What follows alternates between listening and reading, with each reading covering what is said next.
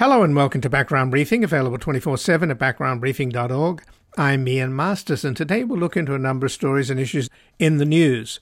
We'll begin with the case the Supreme Court takes up on Tuesday that will kill any proposed wealth taxes before they even exist and further weaken the government's ability to collect revenues from the wealthy and powerful as dynastic wealth from the inheritors of billions now surpasses the wealth created by the entrepreneurial billionaires who created the fortunes.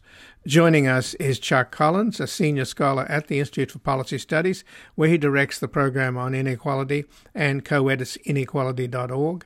He's the author of Born on Third Base, a one percenter makes the case for tackling inequality. Is inequality in America irreversible?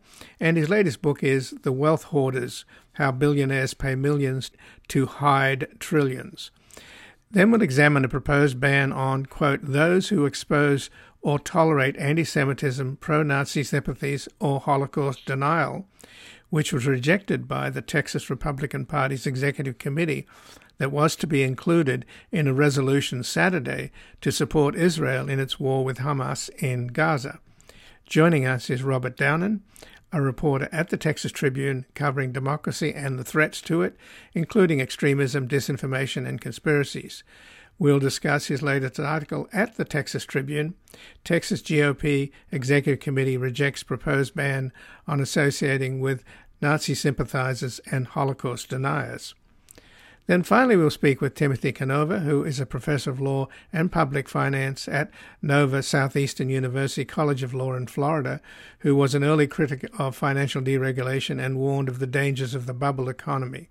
He was appointed by Senator Bernie Sanders to serve on an advisory committee on Federal Reserve reform, and we'll discuss the exploding scandal in Florida that has Governor Ron DeSantis asking his friend Christian Ziegler the chair of Florida's GOP to step down due to sexual assault charges from a woman who engaged in a threesome with Ziegler and his wife, who was a founder of the moralistic book burners association Moms for Liberty. And before we begin, we are asking you to help keep Background Briefing completely independent, commercial free, and corporate free without paywalls or constant fundraising as we keep providing you with a daily briefing which is free to the public and accessible to all those who are not in a position to contribute.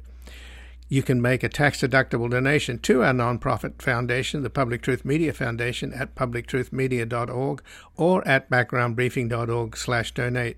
And thank you for keeping us on the air and online with this critical 2024 election year ahead, in which the fate and future of American democracy itself will be decided. We are in a fight between those who no longer believe in democracy and those who have to defend it or see it die. We barely survived a coup attempt on January the 6th, and like Hitler, Trump is telling us what he plans to do. On day one, he will invoke the Insurrection Act and round up his enemies. So help us continue to seek out facts and information to awaken America's silent majority before democracy is trumped by fascism.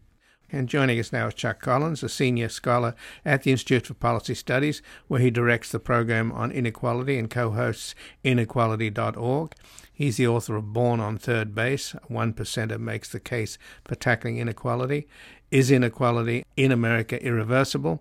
And his latest book is The Wealth Hoarders How Billionaires Pay Millions to Hide Trillions. Welcome to Background Briefing, Chuck Collins. Thanks for having me. Well, thanks for joining us, Chuck. And on Tuesday, the Supreme Court is poised to hear the case Moore versus the United States, which is a preemptive strike against the possibility of a wealth tax that Senator Elizabeth Warren floated in her 2020 presidential campaign that 2% wealth tax on Americans worth over $50 million. So, given that we've learned about how Justice Alito and Thomas are so sympathetic, if that's the right word, to billionaires who they like to hang out with and get favors from, what's your expectation with this very conservative Supreme Court who seems to at least members of it seem to represent billionaires first and the rest of us last. Well, it's it's very concerning because uh, not only would this, you know, uh, this ruling preempt future wealth taxes, but it would sort of cast it kind of open a Pandora's box of rolling back state and local and federal tax policies uh, that tax unrealized capital gains. And that's where the big wealth is. The super wealthy are sitting on trillions of dollars of appreciated land, real estate, and you know business assets. That is where the huge concentrations of wealth lie, and the uh, a, a, negative Moore decision uh, would kind of throw it all into chaos, and it would undermine the it would worsen inequality by undermining government's ability to tax substantial wealth.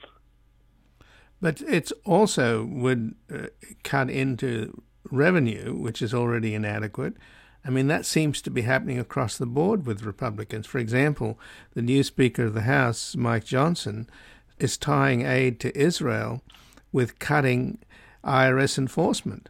You know, you've got the billionaires like the Koch brother, that's the remaining one.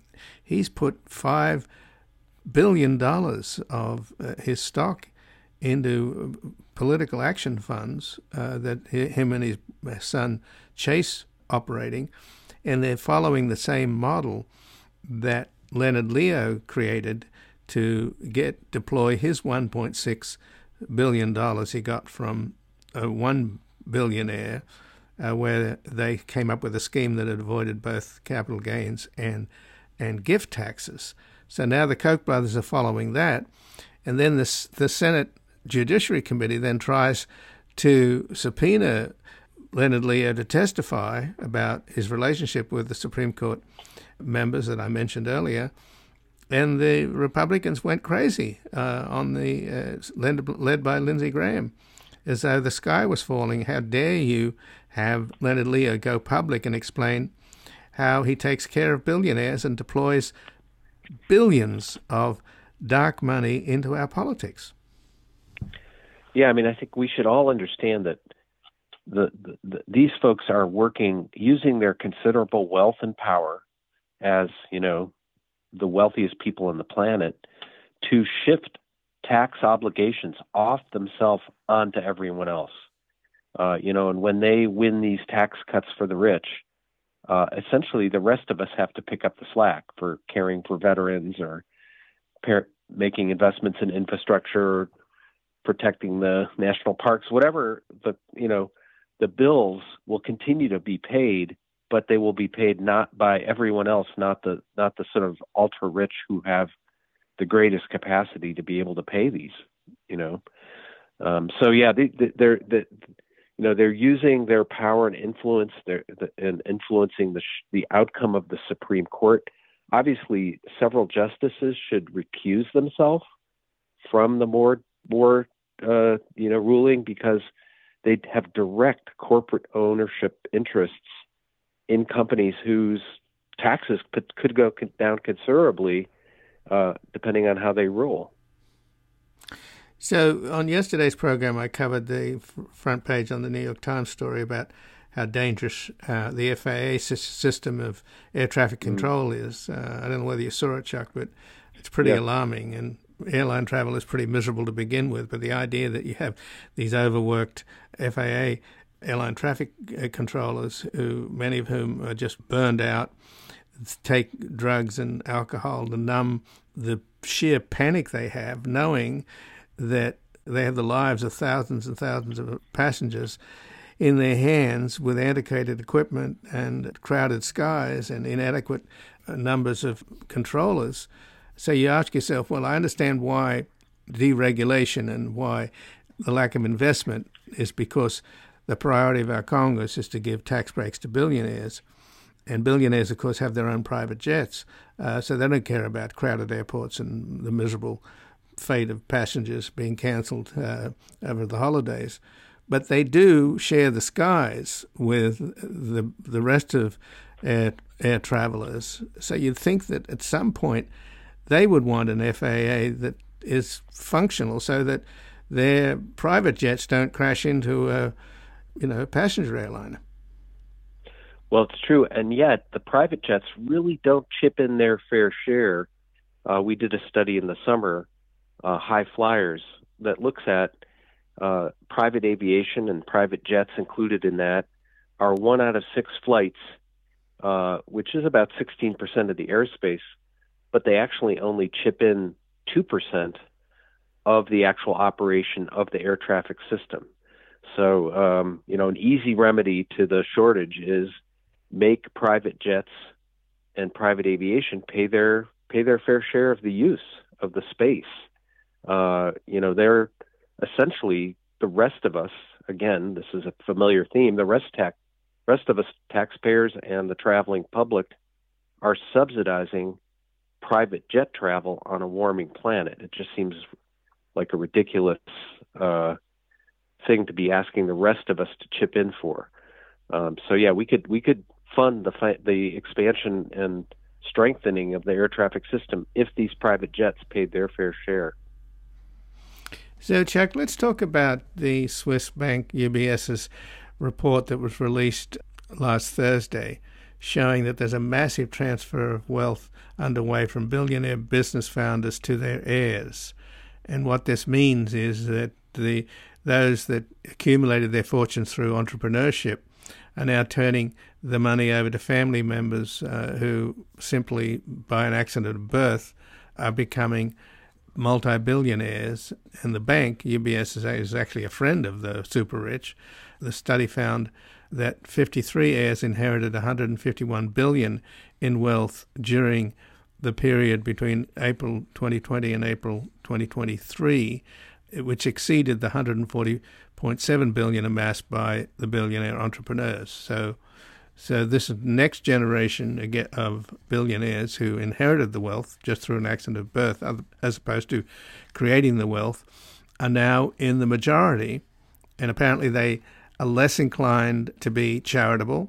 It's altogether a pretty disgraceful picture. And what's missing here, of course, or what's lacking, is a robust wealth and inheritance tax system, right?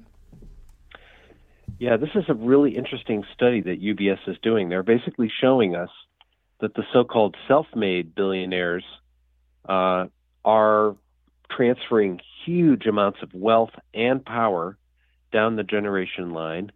Um, and that that you know, we're going to see that the emergence of these wealth dynasties, the children and grandchildren of today's billionaires, are going to still be around in in a hundred years. They're going to be dominating our politics and culture and philanthropy, and uh, you know, this is this is an, a failure of our tax systems again. Uh, you know, in in the past we've had substantial, um, you know, wealth tax inheritance taxes, estate taxes. This is an example of the you know the, the U.S. estate tax, for instance, has become almost voluntary and porous in the face of this current you know, increase in concentration of wealth. So, uh, very very little of this wealth is being taxed in the form of inheritance taxes, uh, as previous generations it has. So it's clearly a failure of our ability to tax inherited wealth, um, which so much undermines democracy. And it's not surprising. Second and third generation wealthy heirs tend to be very defensive. They invest in wealth defense. They try to keep, they hire the tax lawyers and wealth managers to protect their assets, move them into secret trusts and offshore tax havens and all the sort of wealth hiding uh, tools because they're not the first generation entrepreneurs. They're not going to be making more money. The, the first generation was really the wealth creator, um, with probably a lot of public investment and support. But nonetheless, the the next generation, this is all they have, and they're going to build a wall around it to try to protect it. Well, but it's very detrimental, though, isn't it, to philanthropy because you've got the Rockefeller Foundation, the Ford Foundation, and these other established foundations that have done an extraordinary amount of good uh, work over the decades, those things are becoming a thing of the past, right? Uh, they just want it. They don't want to pass the wealth on or sh- share the wealth. They yeah, they, I mean, I think we're yeah we're seeing more and more of these. I call them dynastic wealth foundations, where the foundations are sort of almost hoarding the wealth as well. Uh, you know, some of it's flowing out and some of it's doing good work, but more and more ultra wealthy people are uh, to the extent they give anything to charity, they're creating giving it to a private foundation they control, and it's dribbling out at a very very slow pace. So even in that case, philanthropy may may not be the answer. But but what UBS is telling us is this next generation is even less charitably inclined. They're they're they're going to just hold on to it for jets and yachts and excessive consumption, as well as you know political influence and power, and that should be alarming to us in any kind of semblance of a democratic society. That they, these so few people should have so much power.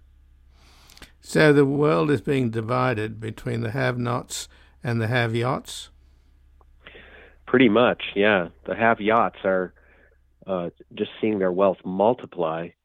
Uh, yeah, we're we're very involved in our region here in the Northeast United States, trying to prevent uh, airports from, you know, tripling their private jet capacity. There's such a demand for private jets among the ultra rich, so they can they don't have to participate in the same commercial aviation system as the rest of us.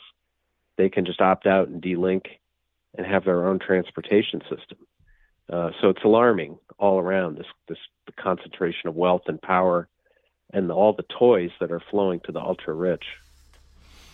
Yeah, but Bill Gates' father said you can't sail two yachts at the same time.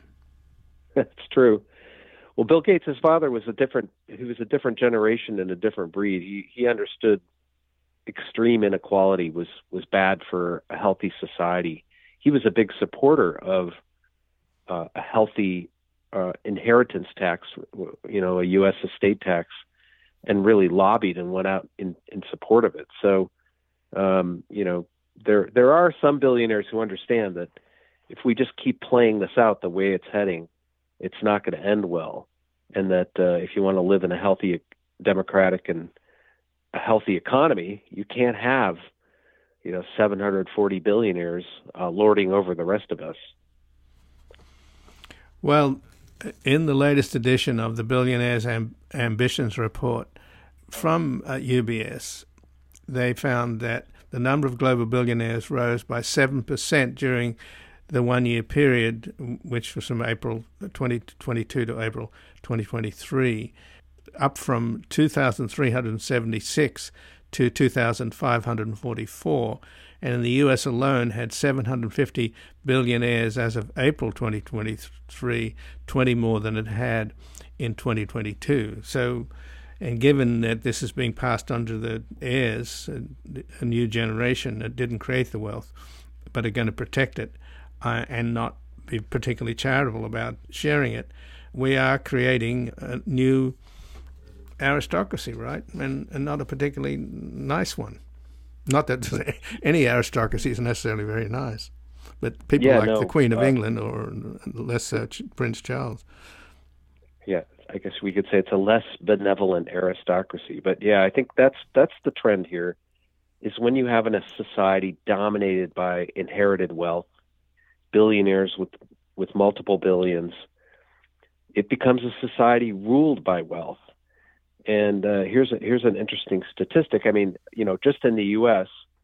Uh, since 2017, when the Trump tax cut passed, U.S. billionaires have seen their wealth go up 2.3 trillion dollars.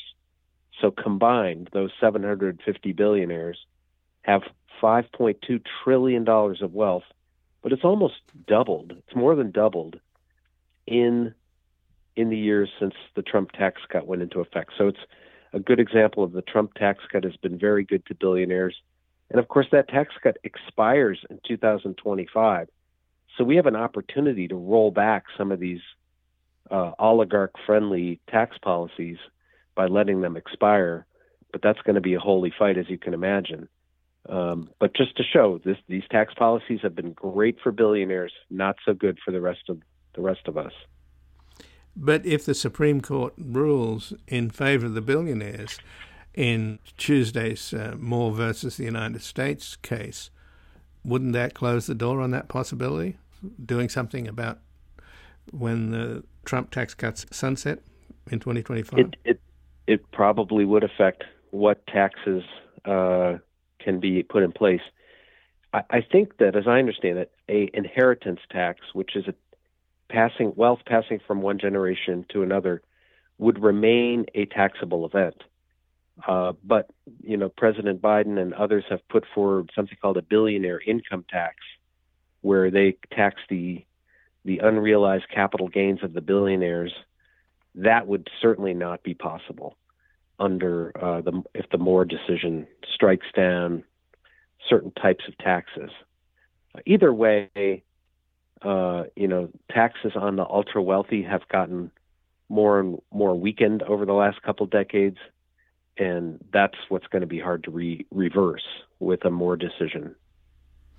But just in closing, though, Chuck, why can't the Biden people and the Dem- and the Democrats make it clear that at the end of the day, this is all about revenues, and uh, when the Republicans, you know, had a fit over Biden giving the IRS another 80 billion so that they could catch up with the very clever and highly paid wealth protection industry of legions of accountants uh, so that they could at least have more of a playing field and bring in tons and tons of, uh, of money that's owed you know because the billionaires and the and the wealthy don't pay their taxes and the rest of us ordinary stiffs pay the bulk of it and and we're the ones that get audited, not the billionaires, because the IRS doesn't have the capacity to audit the billionaires, nor do they have the equipment or the skill set. So at the end of the day, I can't believe that they're not making more hay out of. I mean, the idea that Mike Johnson, the new speaker, is wants to cut more money out of the IRS enforcement in order to uh, fund Israel's war in Gaza is obscene. Yeah, I think that they they you know they they're they're sort of trying to hold the line, but I think they have to you know make it more stark that the Republicans are acting like the party of the defenders of the tax cheats. Um, and even their, you know, former Republican tax commissioners and others have come out and said, "Look, you have to, we have to invest in the IRS's oversight. You just can't allow the ultra wealthy to become make taxes optional."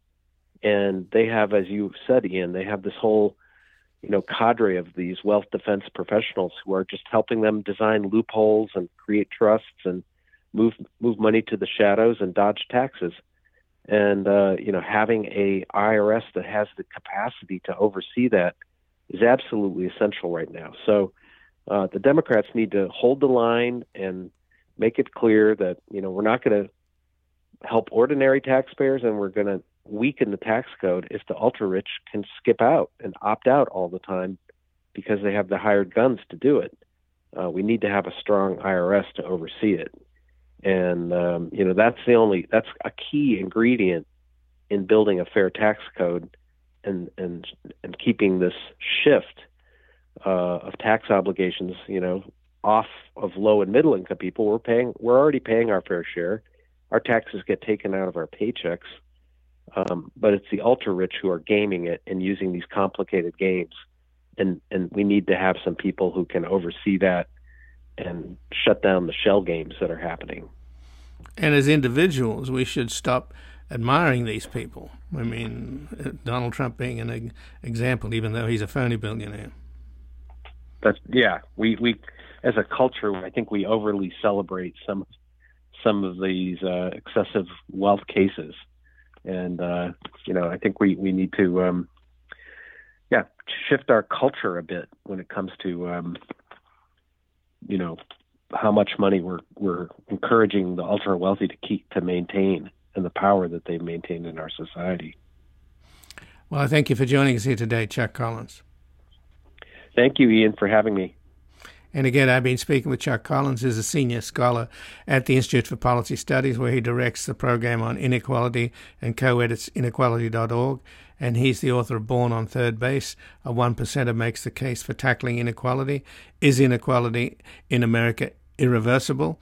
And his latest book is The Wealth Hoarders How Billionaires Pay Millions to Hide Trillions. We're going to take a brief station break. We're back examining a proposed ban against anti Semitism, pro Nazi sympathies, or Holocaust denial that was rejected by the Texas Republican Party's executive committee that was to be included in a resolution on Saturday to support Israel in its war with Hamas in Gaza. There's a place out on the edge of town, sir, rising above the factories and the fields. Ever since I was a child, I can remember the mansion on the hill. Welcome back. I'm Ian Masters, and this is Background Briefing, available 24 7 at backgroundbriefing.org. And joining us now is Robert Downen, who is a reporter at the Texas Tribune covering democracy and the threats to it, including extremism, disinformation, and conspiracies. His latest article at the Texas Tribune is Texas GOP Executive Committee Rejects Proposed Ban on Associating with Nazi Sympathizers and Holocaust Deniers. Welcome to Background Briefing, Robert Downen. Thank you so much for having me. Well, thanks for joining us. And it's very puzzling to try and figure out how the Texas legislature could be working on a bill to support Israel in its war against Hamas in Gaza. And members of the Texas Republican Party, well, the executive committee of the Texas uh, Republican Party, basically rejected banning members who espouse or tolerate anti Semitism and deny the Holocaust. So, You've obviously reported on this, so can you help us try and navigate this paradox? You know, I think um, I think it's a paradox that has confused quite a few people, including um, nearly half of the Texas GOP's leadership body, the executive committee. Um, but I think you know, really to understand how we got here requires a little bit of background. So about two months ago, we uh, published photos of Nick Fuentes, who is a very famous white supremacist and Adolf Hitler admirer, who has called for um, a holy war against Jews um, and at least questioned if the Holocaust happened. We published photos of him um, at uh, at the offices of a very powerful, well-connected consulting firm for GOP candidates in the states, and that was kind of the genesis um, for the debates that happened on Saturday. You know, there we have done plenty of reporting in, in between that meeting and Saturday that shows that there were a lot of other links between these uh, very powerful fundraisers and groups within the Texas GOP and avowed white supremacists and anti-Semites. Um, and so I think, you know, Saturday's vote was kind of the culmination of this ongoing squabble between the Texas GOP's governing body about how, or if rather, to even address these dual scandals, these various scandals involving their proximity to pretty open racists and um, avowed white supremacists. So the vote was 32 to 29, right? And what they were excluding was, quote, uh, people that are known to espouse or tolerate anti Semitism, pro Nazi sympathies, or Holocaust denial. And I take it that a Republican member of the legislature, Strickland, he was seen with Nick Fuentes, wasn't he? Wasn't he photographed by the Texas Tribune? So, so uh, a few things. Um, Stickland is no longer a member of the legislature. He was for about 10 years a state representative. But since leaving the Texas House, he has been at the helm of a very, very powerful political action committee called uh, Defend Texas Liberty, which um, just since 2021 has given nearly $15 million to far right candidates, politicians, and movements in the state, including the Lieutenant Governor uh, Dan Patrick and Attorney General Ken Paxton, who are very close allies of the group. Um, and we publish, you know, we don't, we do not have photos. I want to be clear, we do not have photos of Stickland and Fuentes hanging out together, but we know that Stickland met with him. Um, that has been confirmed. We have photos of Fuentes coming and going from the offices of Pale Horse Strategies, which is the consulting firm that Stickland owns. Um, Fuentes was there inside for about seven hours. Um, other than that, though, the, the political action committee, Stickland and his allies have really just gone completely silent on this entire scandal. And in in you know it, amid that silence, they've their allies have tried to hypothesize that this was all just a big misunderstanding, a one-off mistake, um, you know, a serious blunder, to quote one person. Um, it, it, really, in the absence of any explanation for the meeting, um, you know, there's been they a lot of allies of the group have kind of filled the void with some pretty baseless speculation and given them, you know, made it kind of muddied the waters enough where a vote like um, what happened on Saturday was kind of even up in the air going into it. So, but the the fact that they voted uh, to allow members of the Texas Republican Party to be free to associate with Nazi sympathizers is just hard to believe. I mean, I know some of the uh, Democratic members have been attacking them for it, but why would they put a, this kind of noose around their necks? I mean, t- particularly at the time when they're debating how to support Israel in its war against uh, Hamas. Sure, you know, I, I again, I can't. It's, it's, I, I would I, I can't speculate on precise motivations um, other than what was said in the room on Saturday. And a lot of the debate uh, really centered around, you know, questions about what does anti-Semitism mean? What does it mean to be a Nazi sympathizer? What does it mean to hol- be a Holocaust denier? Um, what does it mean to tolerate uh, people who espouse those views? I mean, it was a lot of just people debating, you know, word games rather than the substance of the issue. And you know, I, I think there a common um, you know concern from people who were against the ban was that this would create a slippery slope and that they would be buying into what they described as you know Marxist leftist tactics of guilt by association. You know, I think that it's worth asking. Um, you know what that means that they are afraid that they could be found to be associating with Nazi sympathizers. Um, but I think that that is a question that is on a lot of people's minds, including the 29 people who, um, you know, did try to uh, approve this ban. Um, I think, you know, I think one of the uh, people who voted in, favor of the ban, I, I think, you know, told me after the vote that they were just kind of shocked to hear their colleagues claiming that they could it, it is impossible to define anti-Semitism or other words. Um, the same people saying that are often the first to call people leftists, liberals, socialists, communists, Republicans in name only, you know, all of these different political buzzwords that they're more than happy and more than comfortable throwing at their political opponents. But when it comes to anti-Semitism in their own ranks, suddenly the uh, definition gets more, much more muddier. So. Well, surely uh, there isn't much ambiguity about who is a Nazi sympathizer, who's a white supremacist, and and who's a Holocaust denier. I mean, it's it, I, they're on pretty shaky grounds if they think there's there's no sort of universal understanding of what we're talking about here, right? You know, I, I mean, I, I think that, you know, with respect to the term anti-Semitism, I, I think that that is, you know, something that it's you know, yeah. in part because of the political implicate, because of the way it has been politicized, is not as cut and dry. And I understand that, but I personally, you know, I, I, guess to, to quote other members, it, it is much less of a muddy or ambiguous conversation when we're talking about outright Holocaust denial or Nazi sympathies. Um, so yeah, I think that that the, the fact that not even that language was something that uh, passed on Saturday, I think was pretty shocking to both members of the Texas GOP who wanted the ban and you know others who um, had assumed that something like this would would be uh, really wouldn't face much opposition.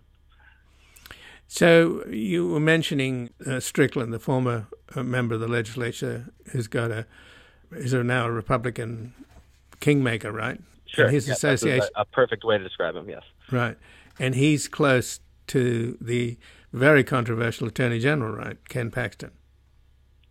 Yes, uh, I am not only I would you know to say that they are close. I think would be a, a drastic understatement. In June, we ahead of uh, Paxton's impeachment trial, we wrote a detailed thing describing how um, the people who do, who back who who have financed Stickland's entire political career, career um, these two, or rather a trio of West Texas oil billionaires, they are also by far and away Ken Paxton's biggest political donors. I think they've given nearly twice as much to him over the course of his career as um, his second largest donor. Um, and they've also, you know, given this summer gave three million dollars to Lieutenant Governor Dan Patrick. Um, and Defend Texas Liberty and these West Texas oil billionaires have have for more than a decade now subsidized Ken Paxton's political career.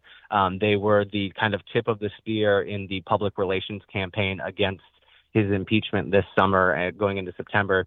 And I think you know it's really hard to overstate just how inextricably tied uh, Ken Paxton's political livelihood is to this group that is now at the subject of these dual, well, I guess myriad controversies and scandals involving Nick Fuentes and other anti-Semitic figures.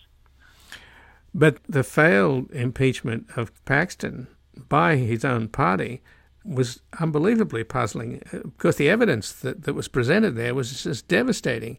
I mean, Bill Clinton, then president, was impeached for so much less than the evidence that was presented at uh, trial for uh, against uh, the very controversial Attorney General of the state, Ken Paxton, who, as far as I know, is still under investigation for securities fraud. Uh, you know, I, I don't think that you're alone in feeling that way, and I, I think it's you know, impeachment at the end of the day is a, a political. It was a political trial with political implications, and you know, we will see um, if or how that shakes out. You know, the same evidence shakes out, um, or I guess you know, debate rather shakes out in a more formal, non-political uh, venue. So, right. What isn't there also a connection with Elon Musk? Hasn't he taken a lawsuit to a, a very conservative judge in Texas who's also close to Paxton? I, I, I believe, and, and I don't, you know, I'm not 1,000% on the details of this, but yes, Elon Musk um, recently filed a lawsuit against Media Matters for America, which oh, Media kind Matters, of watchdog. Right. Yes, right. and the and the reason being that Media Matters put out a report showing that um, you know reporting that Twitter had been putting major advertisers advertisements next to um, some pretty uh, volatile content. Um, Nazi, and, Nazi content, right? yeah, White yeah, supremacy. yes, yes, uh, yes. Yeah. Um, and and I think that uh, you know uh, Elon Musk, uh, I believe, sued Media Matters. Um, two of the people who are working on um, that lawsuit with him privately are alums, recent alums of the Attorney General's office, and then Ken Paxton separately announced some sort of investigation into Media Matters, um, I believe, the same day. So, yeah, I mean, there is a lot of, you know, the the the link, the you you are one or two um, dots away, you know, connecting people right. like Nick Fuentes to Defense Liberty to Attorney General and Elon Musk. So. Right. And it's worth noting, of course, that Nick Fuentes uh, was hosted by Donald Trump last year at Thanksgiving, along with Kanye West. Yes, he dined at Mar-a-Lago, and after after that meeting, you know, Trump came out and said that he didn't even know who Nick Fuentes is, and that again, that meeting was roundly criticized by national GOP or you know national politicians. Um, but again, I think that it's also worth noting that Fuentes and his allies, their their um, ties within the GOP more broadly are, are go go much further than Stickland or or uh, Donald Trump. I mean, you had Representatives Paul, Paul Gosar as well as Marjorie Taylor Greene have both spoken at uh, um, Fuentes' annual conference. And it seems like every month or two, there's a new report about some of Fuentes' acolytes finding their ways onto GOP campaigns. Um, you know, it, earlier this year, Ron DeSantis' presidential campaign was forced to fire somebody um, who was a follower of Fuentes' movement because they made a video showing people marching to a Nazi Sonnenrad uh, as part of a DeSantis viral video. Um, you know, these, these people are have found their way into the political mainstream at a pretty alarming rate and you know for all the pronouncements on being pro Israel and anti-Semit or, or and anti-anti-Semitism rather. Um, a lot in the GOP, a lot of people in the GOP just I don't think have shown a real stomach to actually ousting people who are rabidly anti-Semitic um, from the ranks. So, th- does the Democratic minority in the state legislature also, in pointing out they've obviously, you know, they quoted in your article and, and in an article at the, also at the Guardian, members of Texas Republican Party free to associate with Nazi sympathizers. That, in fact, they put forward uh, this language, didn't they, about those known to espouse or tolerate anti-Semitism, pro-Nazi sympathies, or Holocaust denial. So, is the debate down there also reaching the kind of or in sync with the national?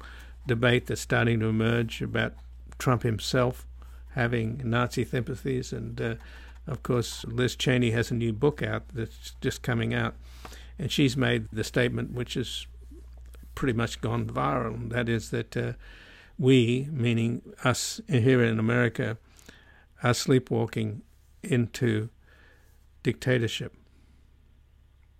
You know, I think that the debate in in you know just last two months in Texas has really. I mean, I should be clear. You know, the the the debate and often in Texas is not you know there's obviously a a vibrant Democratic Party here, but when it but the you know the big headlines are typically coming uh, regarding debates within the Republican Party itself, um, the, the, Texas GOP itself, um, something that I think was mirrored at the during the vote this weekend. And but with respect to you know how this has played out on a more bi or partisan basis, I think there's been a tendency amongst the Texas GOP to in the wake of the Fuentes scandal to hold up their support for Israel, to point to you know the the prominent figures um, who have named who are named friends of Israel and who have donated and been involved with the Israeli government. And I you know I think I, I mean, meanwhile they have uh, often shied away from um, from condemning by name people who have who met with Fuentes or who are you know tied to anti-Semitic figures, while also at the same time being more than willing to attack the state Democratic Party for um, statements made by national Democratic figures who are live and represent districts halfway across the country. And we saw that again this weekend with this resolution. I mean, the same day I believe that the Texas GOP declined to take up this ban, the uh, Texas Democratic Party passed a resolution calling for a humanitarian ceasefire.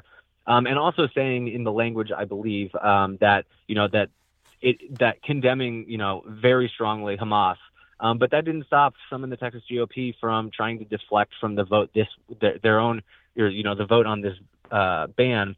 Uh, they've been trying to deflect by saying like, oh well, why isn't the Democratic Party getting the same amount of attention because they quote unquote support, supported Hamas? Now that's not what was passed by the Democratic Party, um, but again, that's kind of the state of the discourse here, where it's it's uh, some in the Texas GOP being much more interested in looking outward at those across the ally or uh, across the political aisle um, rather than looking inward at the very real anti-Semitism problem that is festering within their own ranks.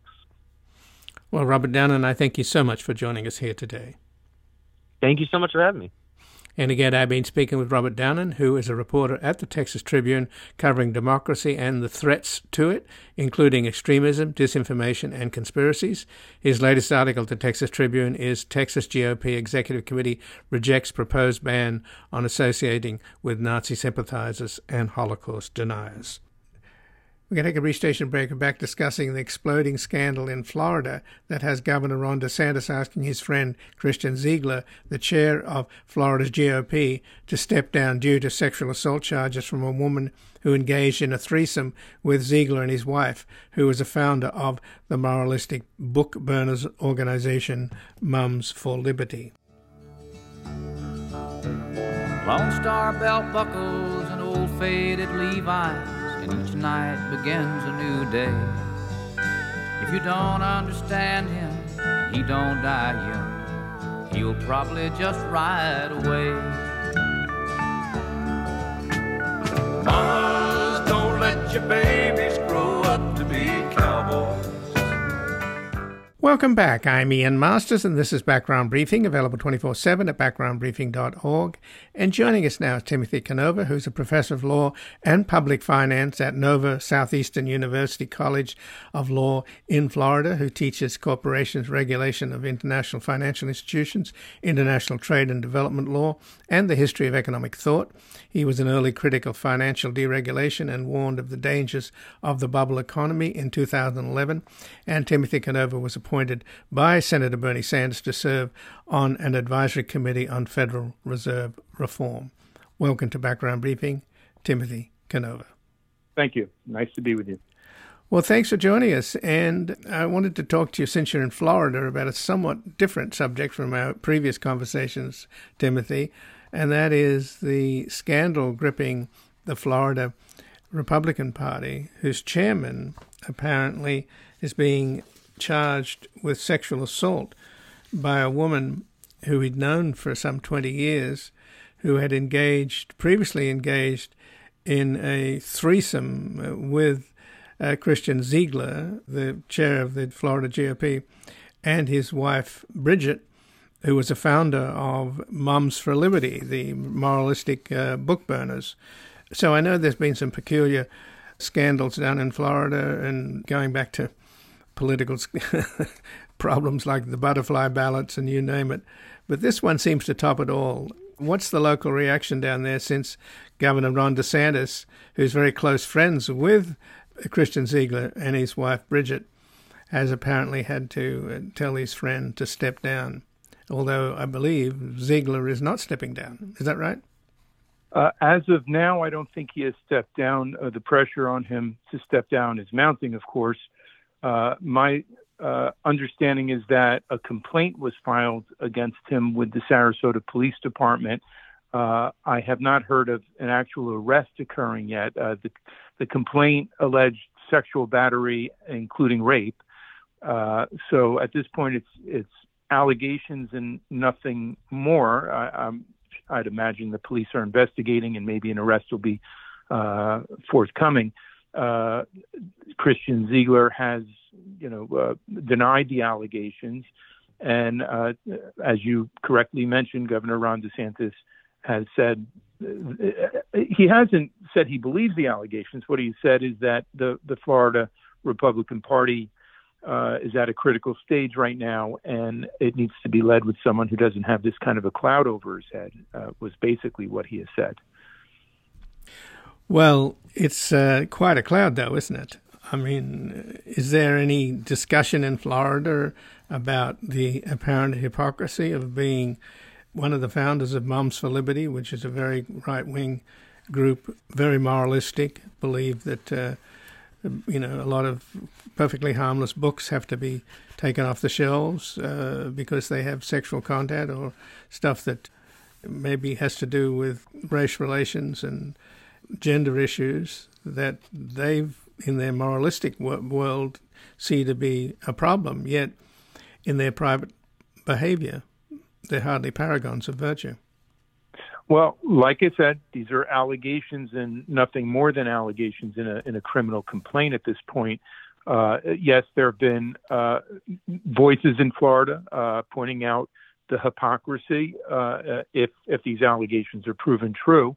Uh, I think those who are uh, talking about hypocrisy already are convinced the allegations are true, maybe because they have political incentives to uh, forget the presumption of innocence and and uh, declare someone guilty before proven true. Uh, but that's the world we live in, where uh, you know certainly it's easy to make an allegation and maybe even something to be gained by making an allegation that might not be completely true or might be uh, made up uh, out of whole cloth. one never knows, and I, I don't personally want to prejudge the case uh, if it's uh, if there's truth to it, I, I would hope that the criminal justice system will uh, will work and bring charges against uh, Ziegler for uh, not just sexual misconduct, but the allegations are again uh, sexual assault and rape. Mm-hmm. but yes, there you certainly get people who are calling out this as hypocrisy. But as you can expect, it's mostly partisan. Um, uh, I, I, think there's been more quiet in Republican circles, and uh, and yet the heat was rising, uh, so that uh, it's not that surprising, I suppose, that uh, DeSantis uh, came out to say what he did to try to push Ziegler out at this point. it's certainly while he's running for president, it, it just creates another headache for Ron DeSantis.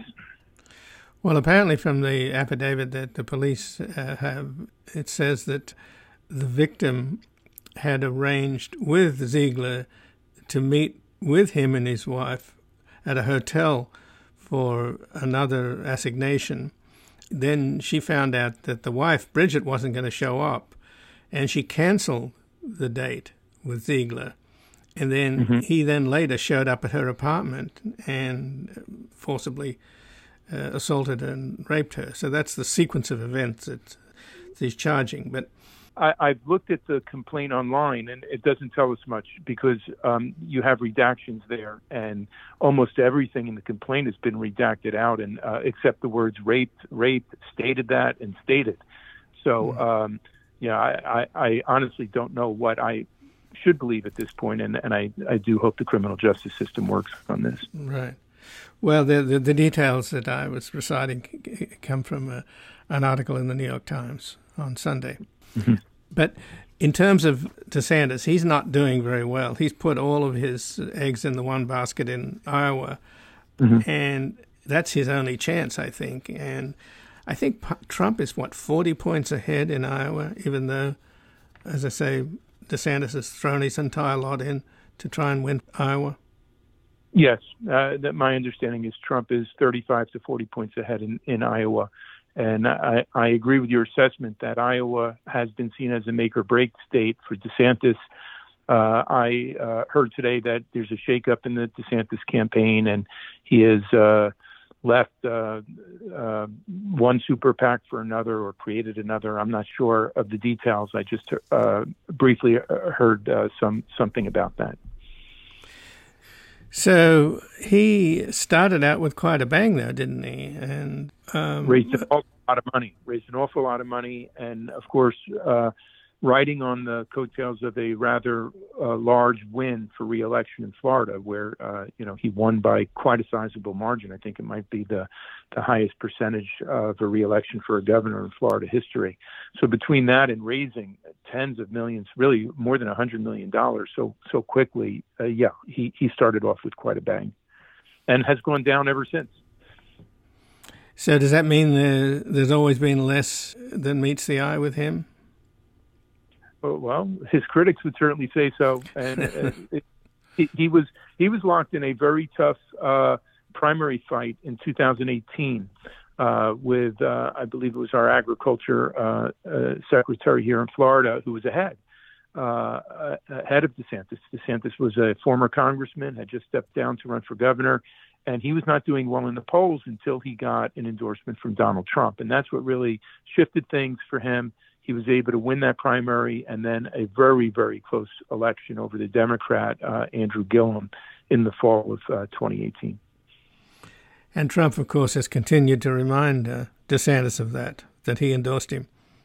Well, uh, uh, you know, and you, one can't really blame Trump for doing that because I'll tell you, in his reelection uh, campaign, DeSantis had TV commercials where he was uh, uh, I think reading uh, from the art of the deal to his uh, one of his children or both of his children, uh, like under the Christmas tree or something like that.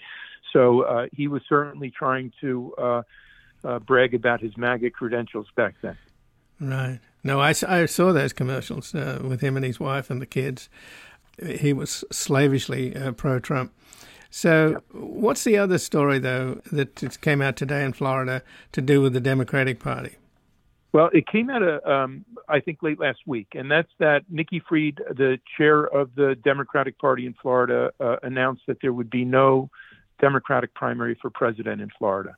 Uh, that uh, Joe Biden was the man, and um, they would just not have a primary. And of course, there are some Democratic Party candidates, Marianne Williamson, and uh, I'm not quite sure who else is running at this point. And while they are considered fringe candidates, uh, very, very low in the polls. Uh, they uh, they have uh, criticized this decision by the Florida Democratic Party, and one does wonder why the party would do that.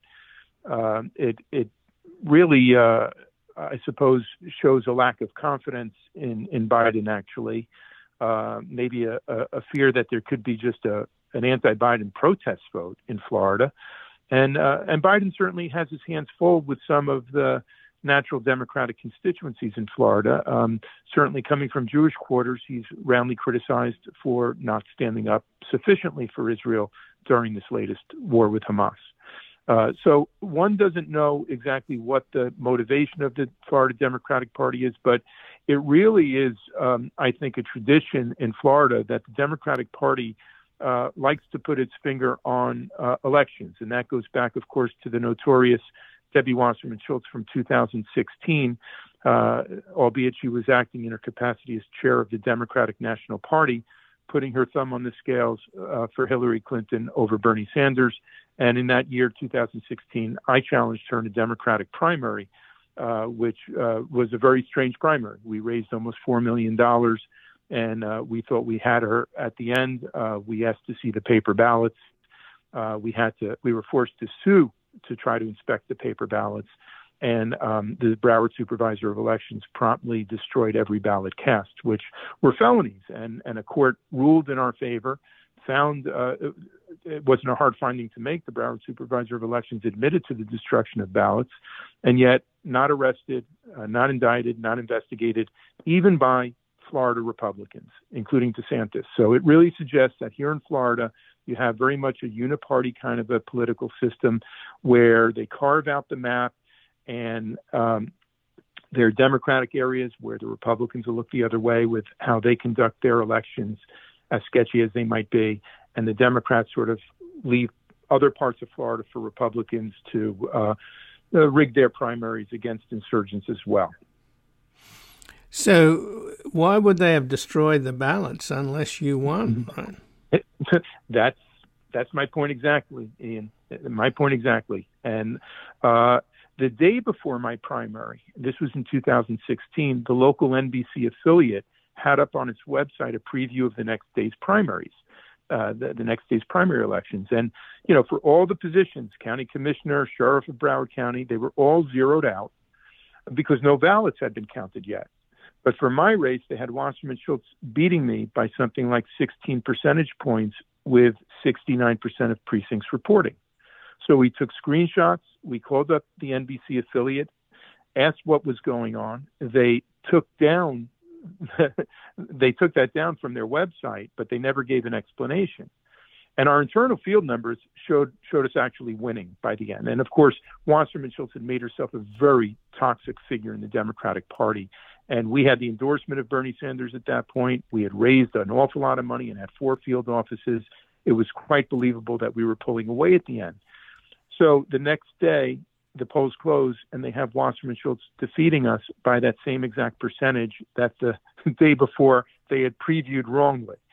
So hmm. it was for that reason that I didn't concede. And and I in the days that followed, there were an awful lot of uh, uh, election analysts that were co- contacting me from around the country to tell me about statistical anomalies and uh, cumulative voter tallies that were uh, statistically impossible. And I'm not a statistician, so I didn't know what to believe. But I thought, well, let's inspect the paper ballots. Uh, we'll start off with a dozen key precincts, and if they match up, I'll concede. So that was my motivation: was let's verify the vote. I, I, you know, there were a lot of conspiracy theories that were were circulating around immediately um, in the aftermath of that election. And I wanted to put them to rest. And I wanted, you know, to verify for my own peace of mind. And when they threw out every ballot cast, what's the inferences that you, you draw from that? And yet, when they get away with that, and there's no investigation, it's no longer an indictment just of the election system. It becomes an, a, an indictment of the criminal justice system itself. Right. Well, it's so brazen. So, just in closing, though, uh, back to you mentioned Biden is is is being hurt by the Jewish vote in Florida. I mean, uh, mm-hmm. obviously, Wasserman Schultz is zealously pro-Israel, but Biden has been so pro-Israel. He flew over there immediately to show his solidarity. He's getting hit from the Democratic left by the young Democrats. I'm surprised He's, that the conservative he, he, older Democrats in Florida are coming down on him. Well, I think he's getting hit by both sides. And I think part of it is that he's trying to please both sides. You've had Blinken, who's going over to Israel, and uh, you know some of the headlines are that he's trying to rein in Israel and tell Israel that uh, they've got to uh, uh, basically start pivoting to a political two-state solution, whereas you know Israelis want to destroy Hamas after what happened on October 7th, and um, and there are a lot of uh, Jews. Um, I wouldn't say all conservative Jews uh, in the United States. I'd say a lot uh, within the Democratic Party um, who are upset and, and maybe directing some of their anger at Biden for things that others on the left in the Democratic Party are saying. Um, what, what's perceived as justifications for what happened on October 7th. Well, Timothy, I thank you for joining us and, and for telling us about uh, how you really won an election uh, that uh, was stolen from you. Well, we'll never know. We, will, of uh, course, but, we'll never know, but it sure as hell looks like you won. I thank well, you for joining us. Thank you. This has been Background Briefing. I'm Ian Masters, and I'd like to thank producer Graham Fitzgibbon and assistant producer Evan Green to help us sustain this program into the future and ensure it remains free to all. Please take a moment to support us by going to backgroundbriefing.org slash donate or publictruthmedia.org where you will find our non-profit Public Truth Media Foundation, where your tax-deductible donations, large and small, keep us broadcasting. And if you've missed any of today's programs or would like to explore our vast archives, you can find us at backgroundbriefing.org, where we include extended interviews searchable by topic and have made it easy for you to sign up for daily email updates that provide links to resources, articles, and books discussed on the program. Also, you can find links there to subscribe wherever you get your podcast, and we encourage your ratings and reviews on these platforms. Find us on Twitter and Facebook at Ian Masters Media and please do help us reach more listeners by sharing this program with friends, family, and colleagues. And I'll be back again tomorrow with another background briefing. Bye for now.